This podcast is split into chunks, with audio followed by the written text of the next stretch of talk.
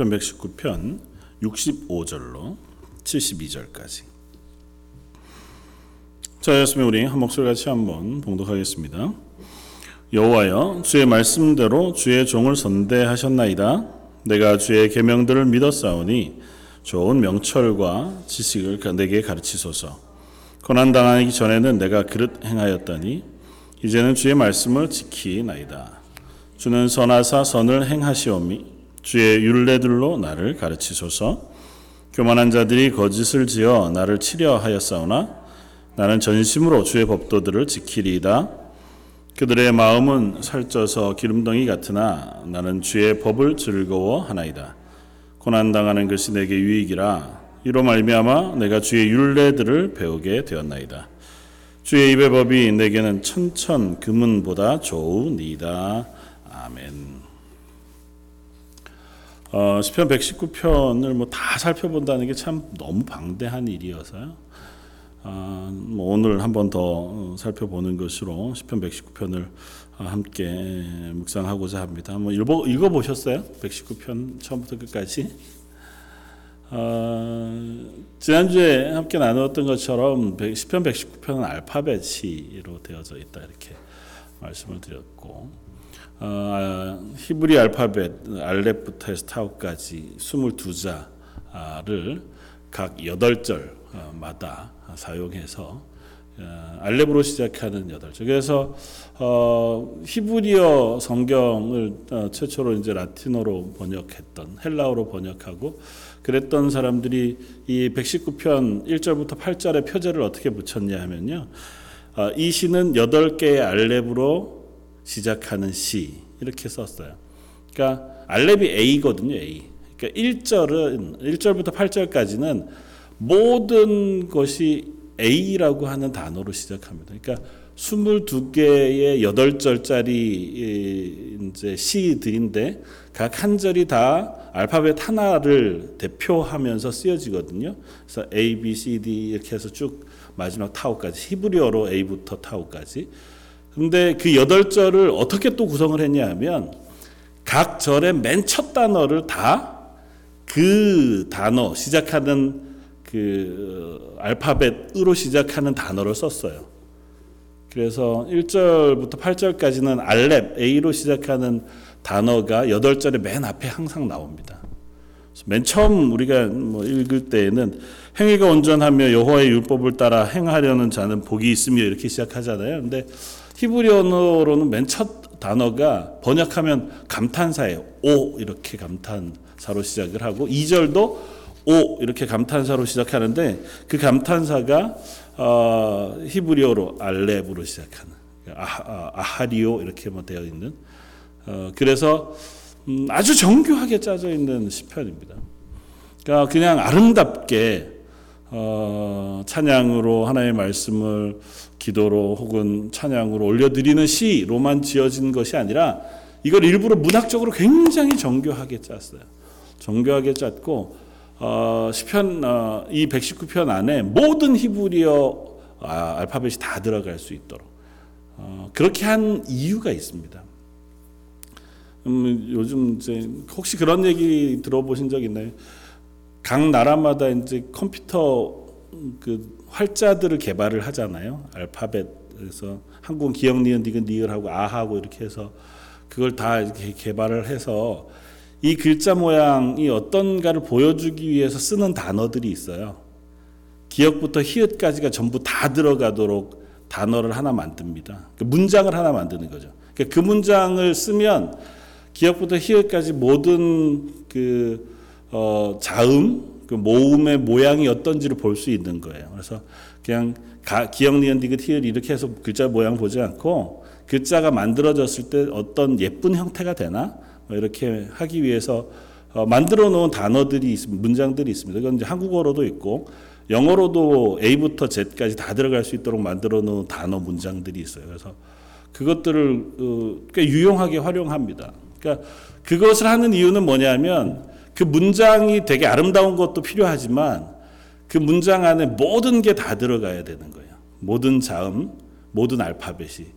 그래야 그 문장만 계속 보고 있으면 아, 이, 이 활자가 어떤 식으로 지금 어, 보여지는구나, 혹은 예쁘구나 뭐 이런 것들을 확인할 수 있게 되어지는데 조금 더 넓게 시편 119편을 보면 이 119편을 통해서 보면 어, 히브리어 그 활자 어, 단어 어, 언어 자체가 전체가 다 드러나게 돼 있잖아요. 그러니까 이, 이 중에 한 절 두 절만 빠져도 아니면 전체 여덟 절만 빠져도 어, 자음 하나가 없어지는 물론 뭐 그렇지는 않겠지만 그러니까 이 시편 119편만 정확하게 잘 유지돼서 읽고 암송하기만 해도 히브리어 전체의 어, 자음 혹은 문장을 이루는 어, 그 요소들을 좀 명확하게 잊어버리지 않고 어, 가질 수 있는 그러니까 의문학적으로 언어학적으로도 꽤 유용하게 그렇게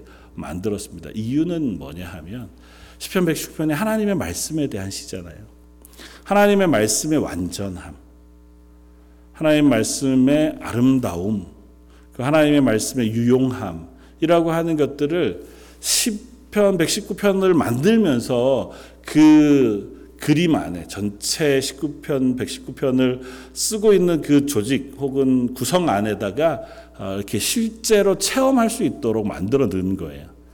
그러니까 알파벳을 가장 아름답게 써서 쓴 유형의 문학 작품을 보통 알파벳 C로 이야기하는데 그 중에서도 시편 119편은 가장 정교하게 짜진 알파벳 C. 그리고 그 안에 모든 문장 어, 안에 172절까지의 그 모든 문장 안에 한 번씩 한 번 이상 하나님의 말씀이라고 하는 단어들이 여러 형태로 지난주에 얘기했던 것처럼 율례, 규례, 법, 말씀 뭐 여러 형태로 반복 또 혹은 어, 다양한 모양으로 각 절마다 다 들어 있어요. 어떤 분이 일부러 다 확인을 원어로 해보니까 122절 한 절에만 그 단어가 나오지 않는다고 그렇게 어, 이야기하더라고요. 어, 122절에는 그런 뉘앙스의 단어가 나오진 않아요. 그러니까 어, 그 얘기는 반대로 얘기하면 이긴 시편 119편 안에 하나님의 말씀을 계속해서 반복하고 있는 거예요. 하나님의 말씀이 어떠한가? 하나님의 말씀을 향하는 우리의 마음, 또 하나님의 말씀이 우리에게 주는 유익, 하나님의 말씀의 완전함, 하나님의 말씀으로 통하여 우리가 어떻게 살아가는가에 대한 것들을 계속해서 반복해서 고백하고 찬양하고 또 선포하고 있는 이 내용들을 우리로 하여금 듣게 하는 거죠. 그러니까 이 시편을 암송하면 이 시편을 읽고 묵상하면 그것을 통해서 우리가 하나님의 말씀 위에 단단히 뿌리박고 서가는 그리스도인의 삶을 살아갈 수 있도록 그렇게 이제 격려하는 그런 시편으로 주어지고 있습니다. 그래서 이 어, 시편 119편을 번역해 놓은 어, 독일어 성경을 번역한 그 번역자가 시편 119편 앞에 표제를 이렇게 붙였어요. 하나님의 말씀을 사랑하고 찬양하며 의지하고 사랑하는 모든 기독교인들의 황금의 ABC 이렇게 썼어요. 그러니까 하나님의 말씀을 의지해서 살아가는 그리스도인 그들에게 있는 황금률로 주어진 A, B, C 라고 표제를 붙였습니다. 그러니까 어, 뭐 그건 여러 의미가 있겠죠. A, B, C 이렇게 이제 되어져 있는 C이기도 하지만 그것이 정말 하나님의 사람으로 그리스도인으로 살아가는 이 땅의 삶을 살아가는데 유용하도록 우리에게 주어진 그야말로 잠언과 같이 들려주는 하나님의 말씀이다라고 하는 사실들을 이야기해 줍니다.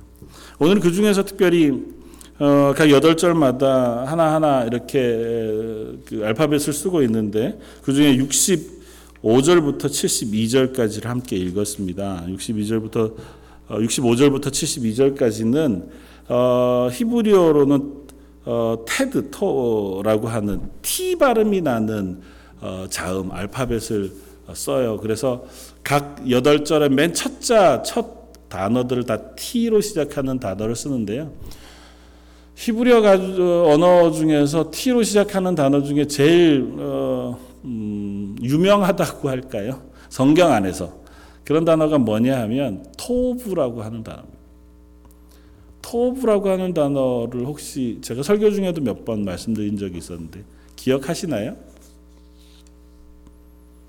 좋다. 하나님께서 천지를 창조하시고 보시기에 심히 좋았더라 고 했을 때의 단어입니다. 토브. 그래서 그건 좋다라고 하는 표현으로도 되지만 오늘 본문에는 선대하셨나이다 이렇게 썼어요. 여호와께서 주의 말씀대로 주의 종을 선대하셨나이다.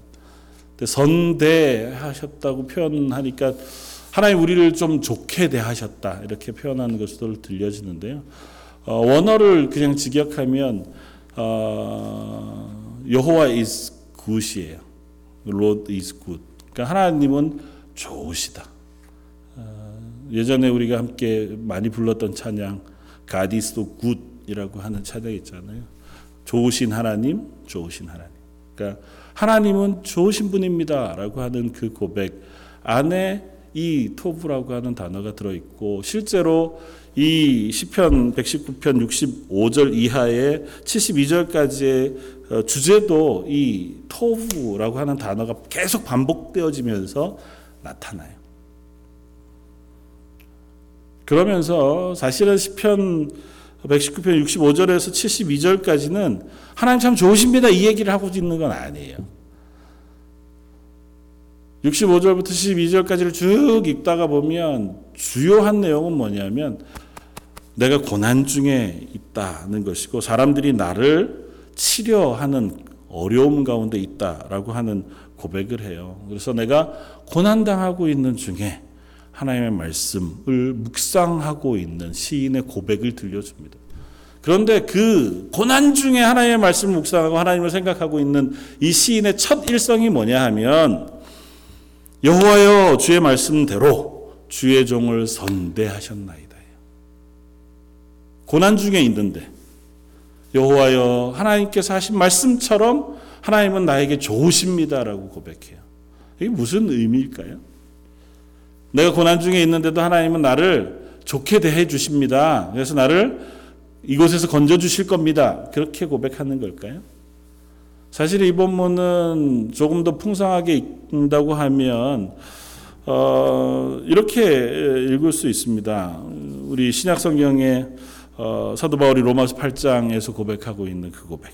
우리가 알거니와 하나님을 사랑하는 자 그의 뜻대로 부르심을 입은 모든 어, 어, 입은 자들에게는 모든 것이 합력하여 선을 이루느니라.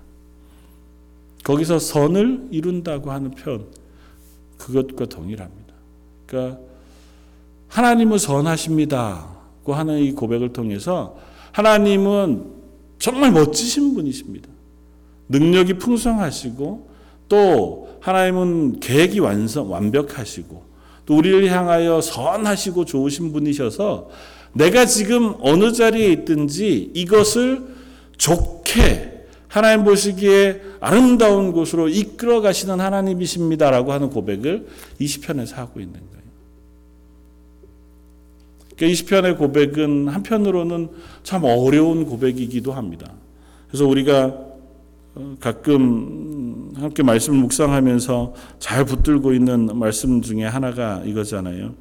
71절에 고난당한 것이 내게 유익이라 이로 말미암아 내가 주의 윤례들을 배우게 되었나이다. 근데 사실 이 고백이 어렵습니다. 고난당하는 것이 내게 어떻게 유익이 되겠어요? 기왕이면 고난 안 당하고 하나님을 알면 좋죠. 그리고 하나님을 더 배워가면 좋죠. 근데 시인이 이렇게 고백하고 있는 고백의 원, 어, 그 바탕은 그거예요. 하나님은 선하십니다.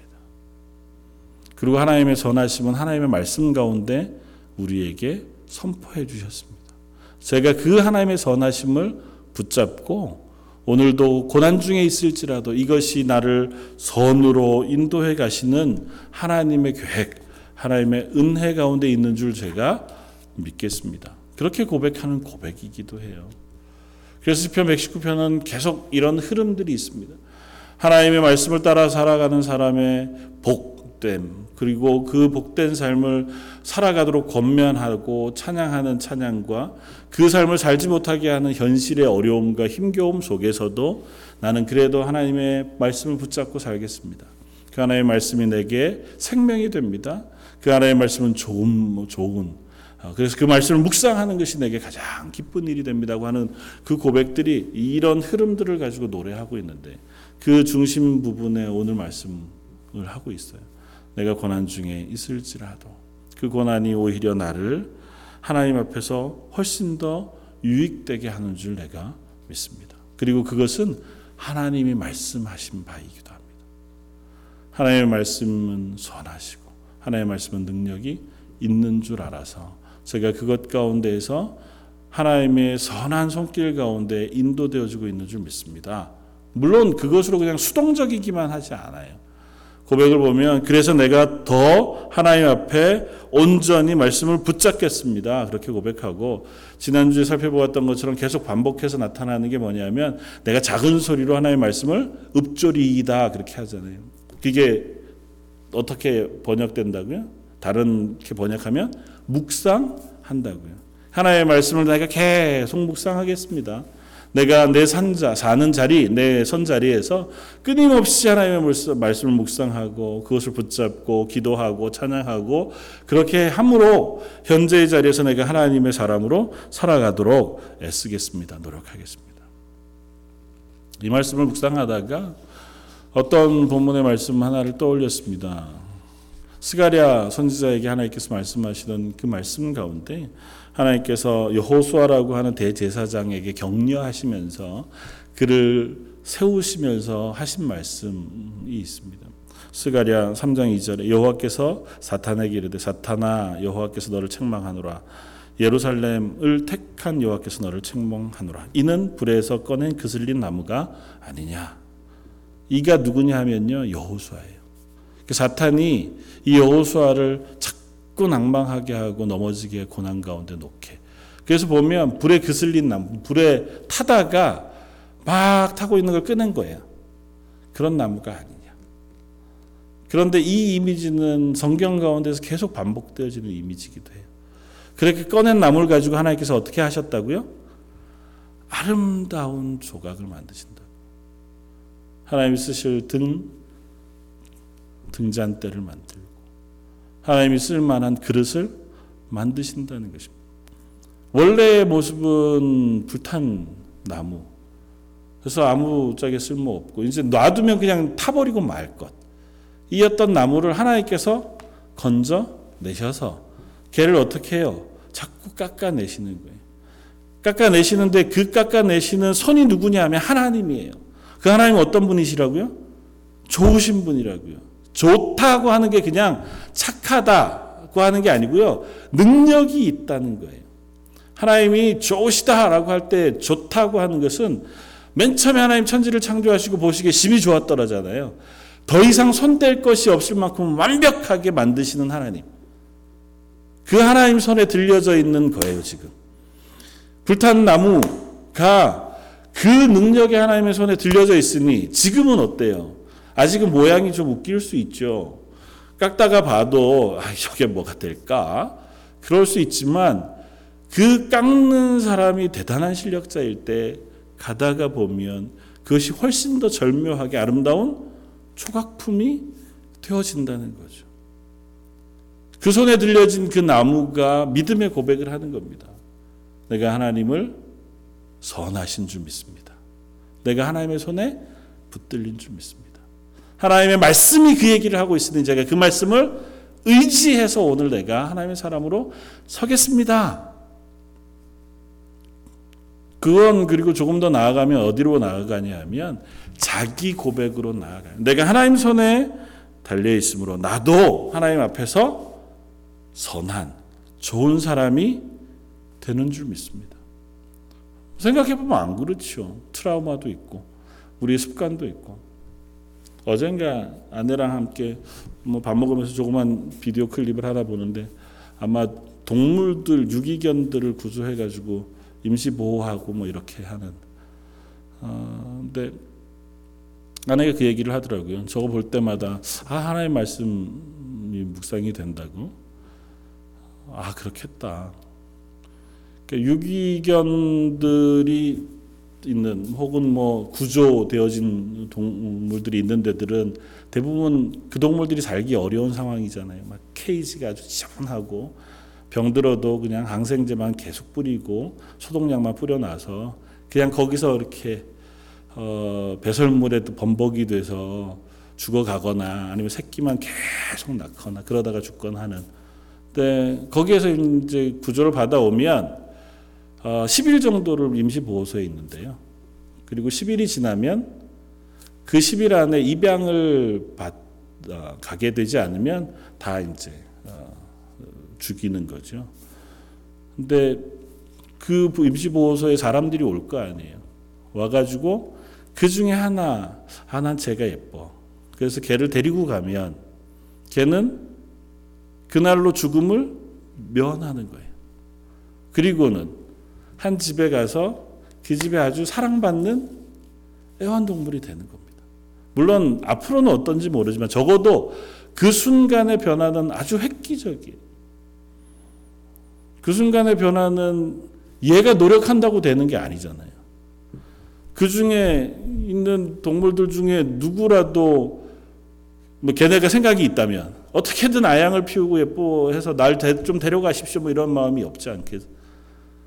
근데 그것 때문이 아니라 고르는 사람, 내가 데리고 가고 싶어 하는 그 사람이 그 아이를 빼내서 집에 가 씻기고 미용하고 먹이고 뭐 건강을 위해서 계속하고. 처음에는 대부분은 보통 트라우마가 있어서 정을 못 주고 되게 어려워하는데 그래도 끝까지 사랑해 주면 그 아이가 어떻게 나중에는 정말 예쁜 그리고 마음을 나누는 뭐 친구처럼 그렇게 변해가는 모습들을 볼 수 있습니다. 우리의 구원이 그런 것 아닌가? 하나님께서 이 세상에 얼마나 많은 사람들이 있는데 다 똑같아요. 다 죽어가는 거. 놔두면 그냥 죽고 말 거예요. 놔두면 자기 생각대로 살다가 어떤 사람은 뭐좀 착하게 살고 어떤 사람은 뭐 지 마음대로 살고 어떤 사람은 좀 선하게 살고 어떤 사람은 좀 악하게 살고 그래도 어쨌든 그냥 자기 생각대로 살다가 어떻게 해요? 죽는 거예요. 그리고 끝.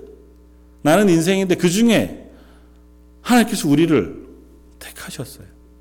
그냥 하나님이 택하신 임의로 놔두면 죽을 우리를 그 가운데서 택하신 거예요. 택해서 이제는 하나님의 백성 자녀의 자리에 놓으신 거예요. 그 다음부터 하나님 먹이세요. 하나님의 말씀을 들려주시고 하나님의 말씀으로 약속해 주세요. 야 괜찮아. 너는 이제는 내가 어, 끝까지 사랑해 줄 거야. 어이 밥 이거 안 뺏을 거야. 먹어. 이거 안전한 데야. 잘 자. 못 믿잖아요. 하나님의 말씀이 안 믿겨진다고요. 그 말씀이 내 것이 되기까지는 꽤 시간이 필요합니다. 또 다양한 방법들이 필요해요. 때로는 체험이 필요합니다. 이 말씀대로 내가 되는 그 경험, 내 삶 속에 그런 경험을 하면 할수록 아, 이 말씀이 내가 믿을 만하다. 하는 고백들이 생길 수 있죠. 시편 119편 안에 그런 체험의 고백들이 가득합니다. 그러나 그 체험만으로 되지 않고 한 가지 더 또 다른 방법이 있습니다. 그건 뭐냐면 하나님의 말씀에 변하지 않는 확실함이에요. 그래서 성경은 믿음을 세워가는 이 두 가지 방법을 우리에게 항상 같이 보여줘요. 하나님의 말씀에 변하지 않는 확고함. 그래서 오늘 본문 뒤를 읽다가 보면 그 고백을 우리에게 들려줍니다. 그 고백은 어떻게 들려주냐면 저 뒤에 89절 여호와여 주의 말씀은 영원히 하늘에 굳게 섰사오며 주의 성실하심은 대대에 이르나이다 주께서 땅을 세우셨으므로 땅이 항상 있사오니 천지가 주의 규례들대로 오늘까지 있음은 만물이 주의 종이 된 까닭입니다. 편하자면 이겁니다. 아 하늘이 한 번도 변하지 않고 저 하늘 그대로 있어요. 땅도 이 땅에 있는 모양 그대로 있어요. 물론 뭐 사람들이 개발하면 때로는 뭐 강산이 10년만 돼도 변한다고요. 변하기는 하지만 그렇다 그래도 히말라야 그 산들이 그대로 있잖아요. 저 뱀프 있는 그쪽에 아마 지형은 아마 100년이고 200년이고 그 모양 그대로 있을걸요.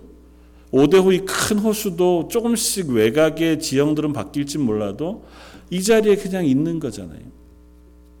더 분명한 건 하늘은 한 번도 낮아지지 않아요. 하늘이 막 낮아질까봐 두려워하거나 더 높아질까봐 두려워하거나 하지 않고 항상 하늘은 하늘로 존재합니다. 그 하늘에 구름이 있고 때로는 비가 내리고 때로는 바람이 불고 또 태양이 비치는 그 하늘은 항상 있어요. 그것을 주관하시는 분이 하나님이세요. 그 하나님이 그 모든 것들을 주관하시는 것처럼 하나님의 말씀은 확실합니다. 그 말씀에다가 내가 못을 받고 그 말씀을 의지하면 그 말씀이 나를 붙잡아 그 말씀에 단단하게 선 하나님의 사람으로 살아가게 되었습니다. 그것이 나를 향하신 하나님의 사랑을 확인하는 방법이고 그것을 통해서 내가 하나님의 사람으로 생명을 얻습니다. 그렇게 이야기해요. 그 시편 119편에 여러 번 그 표현들을 합니다. 94절 나는 주의 것이오니 나를 구원하소서 내가 주의 법도만을 찾았나이다. 시편 119편 107절에는 나의 고난이 매 우 심하오니 여호와여 주의 말씀대로 나를 살아나게 하소서. 하나님의 말씀은 변하지 않아요. 내 상황은 변해요. 그러나 그 말씀에 의하여 내가 때로는 건짐을 받아 생명을 얻고 또 때로는 그것에 의지하여 고난을 이겨나가고 때로는 그것에 못을 박아 흔들리는 내 마음을 잘 다스려 내겠습니다. 그리고 그렇게 하시는 하나님의 말씀을 의지합니다. 시편 119편에는 항상 중심에 뭐가 있냐면 하나님의 말씀이 있어요. 이건 흔들리지 않아요. 그러니까 여기에다가 내 마음을 두라는 것입니다. 그래서 가끔 우리가 기도할 때 그렇게 기도하잖아요. 하나님의 말씀이 내 마음에 박힌 못과 같이 되어서. 또 반대인 것 같아요. 하나님의 말씀에 내가 못을 받고 사는 거예요. 그러니까 내가 때로는 흔들리죠. 내가 가는 데가 어디든지. 그래도 적어도 내가 못을 받고 있는 데가 하나님의 말씀인 이상, 이것 이상은 떨어지지 않고 그것에 안정감을 느끼고 살아가는 삶을 사는 거죠.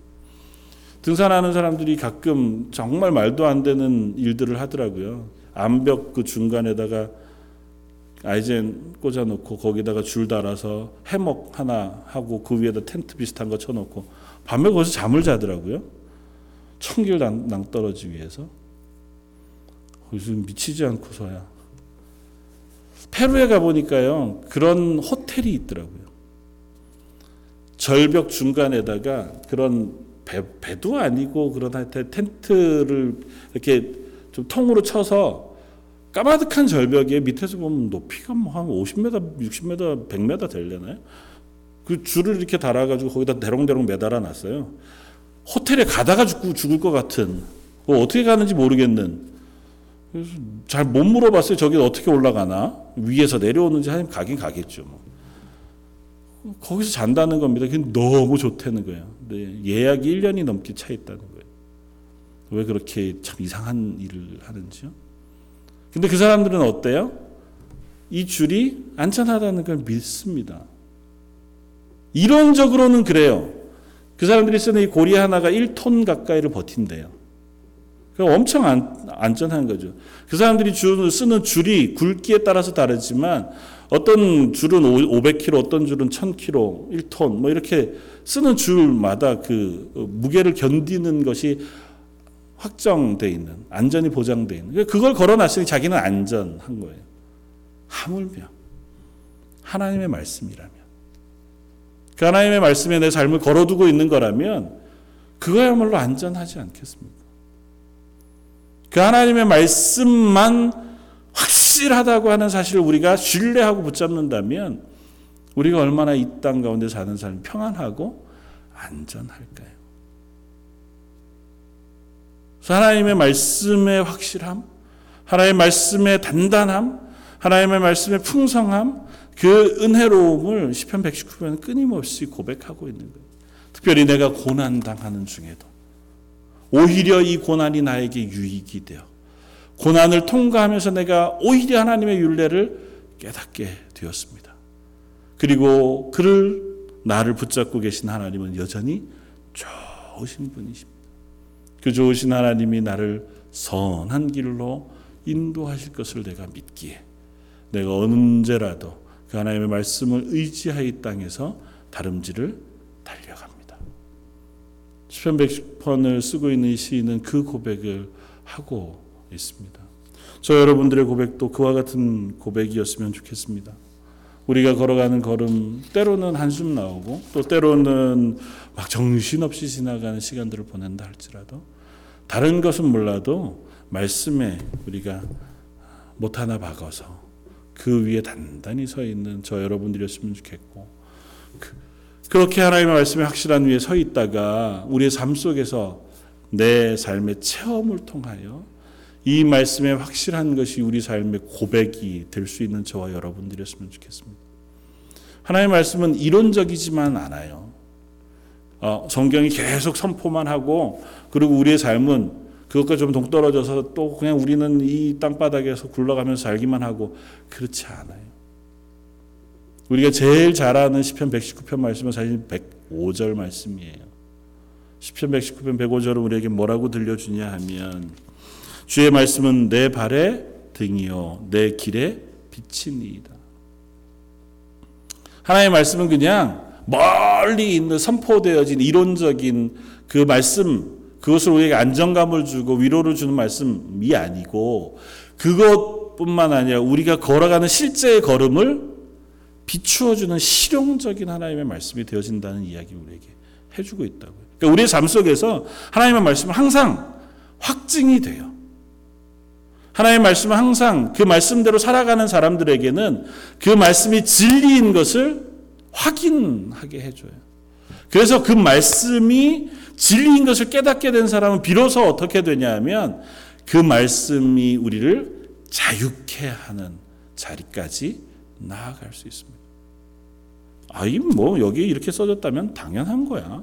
뭐 그건 의심할 거 없어. 내가 다 경험해 봤거든요.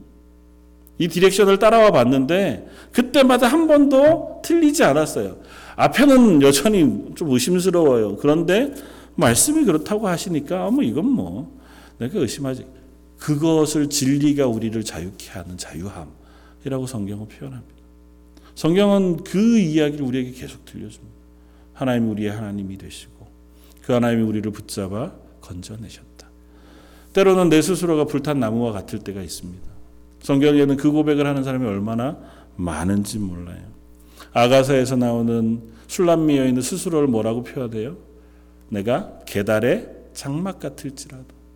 계달의 장막이라는 건 뭐냐 하면 제일 나쁜 가죽으로 만든 바깥에 창고 정도쯤 되는.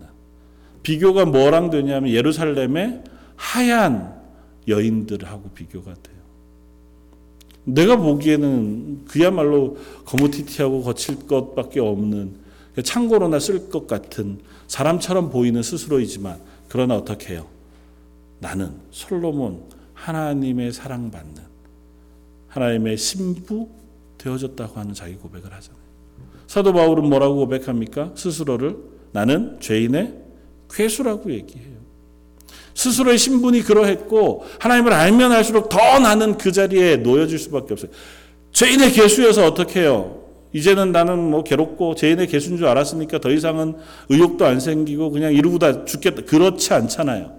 죄인의 괴수인 나를 구원하신 하나님의 은혜가 너무 커서 그 감격 때문에 내가 하나님 말씀 앞에 담대히 살지 않을 수 없습니다. 죄인의 괴수인 나를 이렇게 사랑하셨는데 하물며 다른 누구들은 하나님 사랑하지 않을 사람이 없습니다. 죄인의 개수인 나를 구원해 주신 하나님의 그 구원이 내게 빚진 바 되어서 나는 하나님뿐 아니라 온 세상의 모든 이들에게 빚진 사람입니다. 그렇게 고백한다고. 그래서 난 더 열심히, 더 신실하게, 더 담대하게, 용기 있게 살아갑니다. 스스로 죄인의 개수라고 한 표현한 다윗, 바울이 나중에 성도들에게 뭐라고 표현해요? 내가 예수 그리스도를 본받는 것처럼 너희는 나를 본받는 자 되라고 얘기한다고요. 어디서 그런 자신감이 나옵니까? 내가 그렇게 살아서요? 아니요. 날 구원하신 하나님. 날 구원하신 예수 그리스도를 그가 붙잡고 있기 때문에 나를 닮으라는 게 아니고 나를 구원하신 예수 그리스도를 붙잡는 그것을 닮으라고. 사랑하는 성도 여러분, 저희도 그와 같은 하나님의 말씀 위에 선 사람들이 되었으기 바랍니다. 시편 119편이 정교하게 고백하고 있는 그 고백들을 다 따라갈 수는 없을지 몰라도 그래도 저희도 하나님께서 부르신 부르심 가운데 그 믿음 위에 서서 하나님의 말씀이 내 것인 줄 알아. 그 말씀에서 선포하고 붙잡고 또 우리를 일으켜 세우시는 그 말씀을 붙잡아서 하나님 내가 이 땅 가운데 흔들리지 않고 하나님의 사람으로 살겠습니다. 또 설사 흔들릴지언정 이 말씀을 놓지 않고 살아가겠습니다. 그리고 그 말씀이 내게 매일 매일 확인되고 확증돼서 결국엔 하나님 손에 완전하게 아름답게 깎여질 그날을 제가 사모합니다. 그래서 할 수 있다면 저 여러분들의 삶이 하루하루 하나님 손에 들려진 바 되어서 아름답게 깎여져 가고 아름답게 만들어져 가는 그런 사람들이었으면 좋겠습니다. 말씀에 붙들려 있을 때 그렇게 되어질 줄 믿고 서로 기도하면서 하나님 저희들을 하나님의 것 삼아 주시니 감사합니다. 나는 주의 것이오니 제가 주의 말씀 가운데 변화되기를 소원합니다. 기도하는 저 여러분들 되시기를 주님의 이름으로 부탁을 드립니다. 같이 한번 기도하겠습니다. 감사와 찬양을 받으시기에 합당하신 주님, 하나님은 우리에게 말씀해 주시고 그 말씀을 우리에게 들려 주실 뿐 아니라 말씀을 붙잡고 살아가는 저희들의 삶 속에 그 말씀이 진리인 것을 또 말씀이 우리를 향하신 하나님의 은혜인 것을 경험케 해주심으로 더욱더 하나님의 사람으로 살아갈 수 있도록 붙잡으시는 줄 믿습니다. 오늘 예배 자리에 나온 성도들과 그들의 가정에게 저희 런던 제일장로교에 속한 모든 성도들과 그들의 심령 속에 하나님의 말씀의 뿌리바가 흔들리지 아니하는 믿음을 허락해 주시고 그 말씀을 의지하여 하나님의 사람으로 살아갈 수 있는 하루하루가 되게 하여 주옵소서. 오늘 말씀 예수님 이름으로 기도드립니다. 아멘.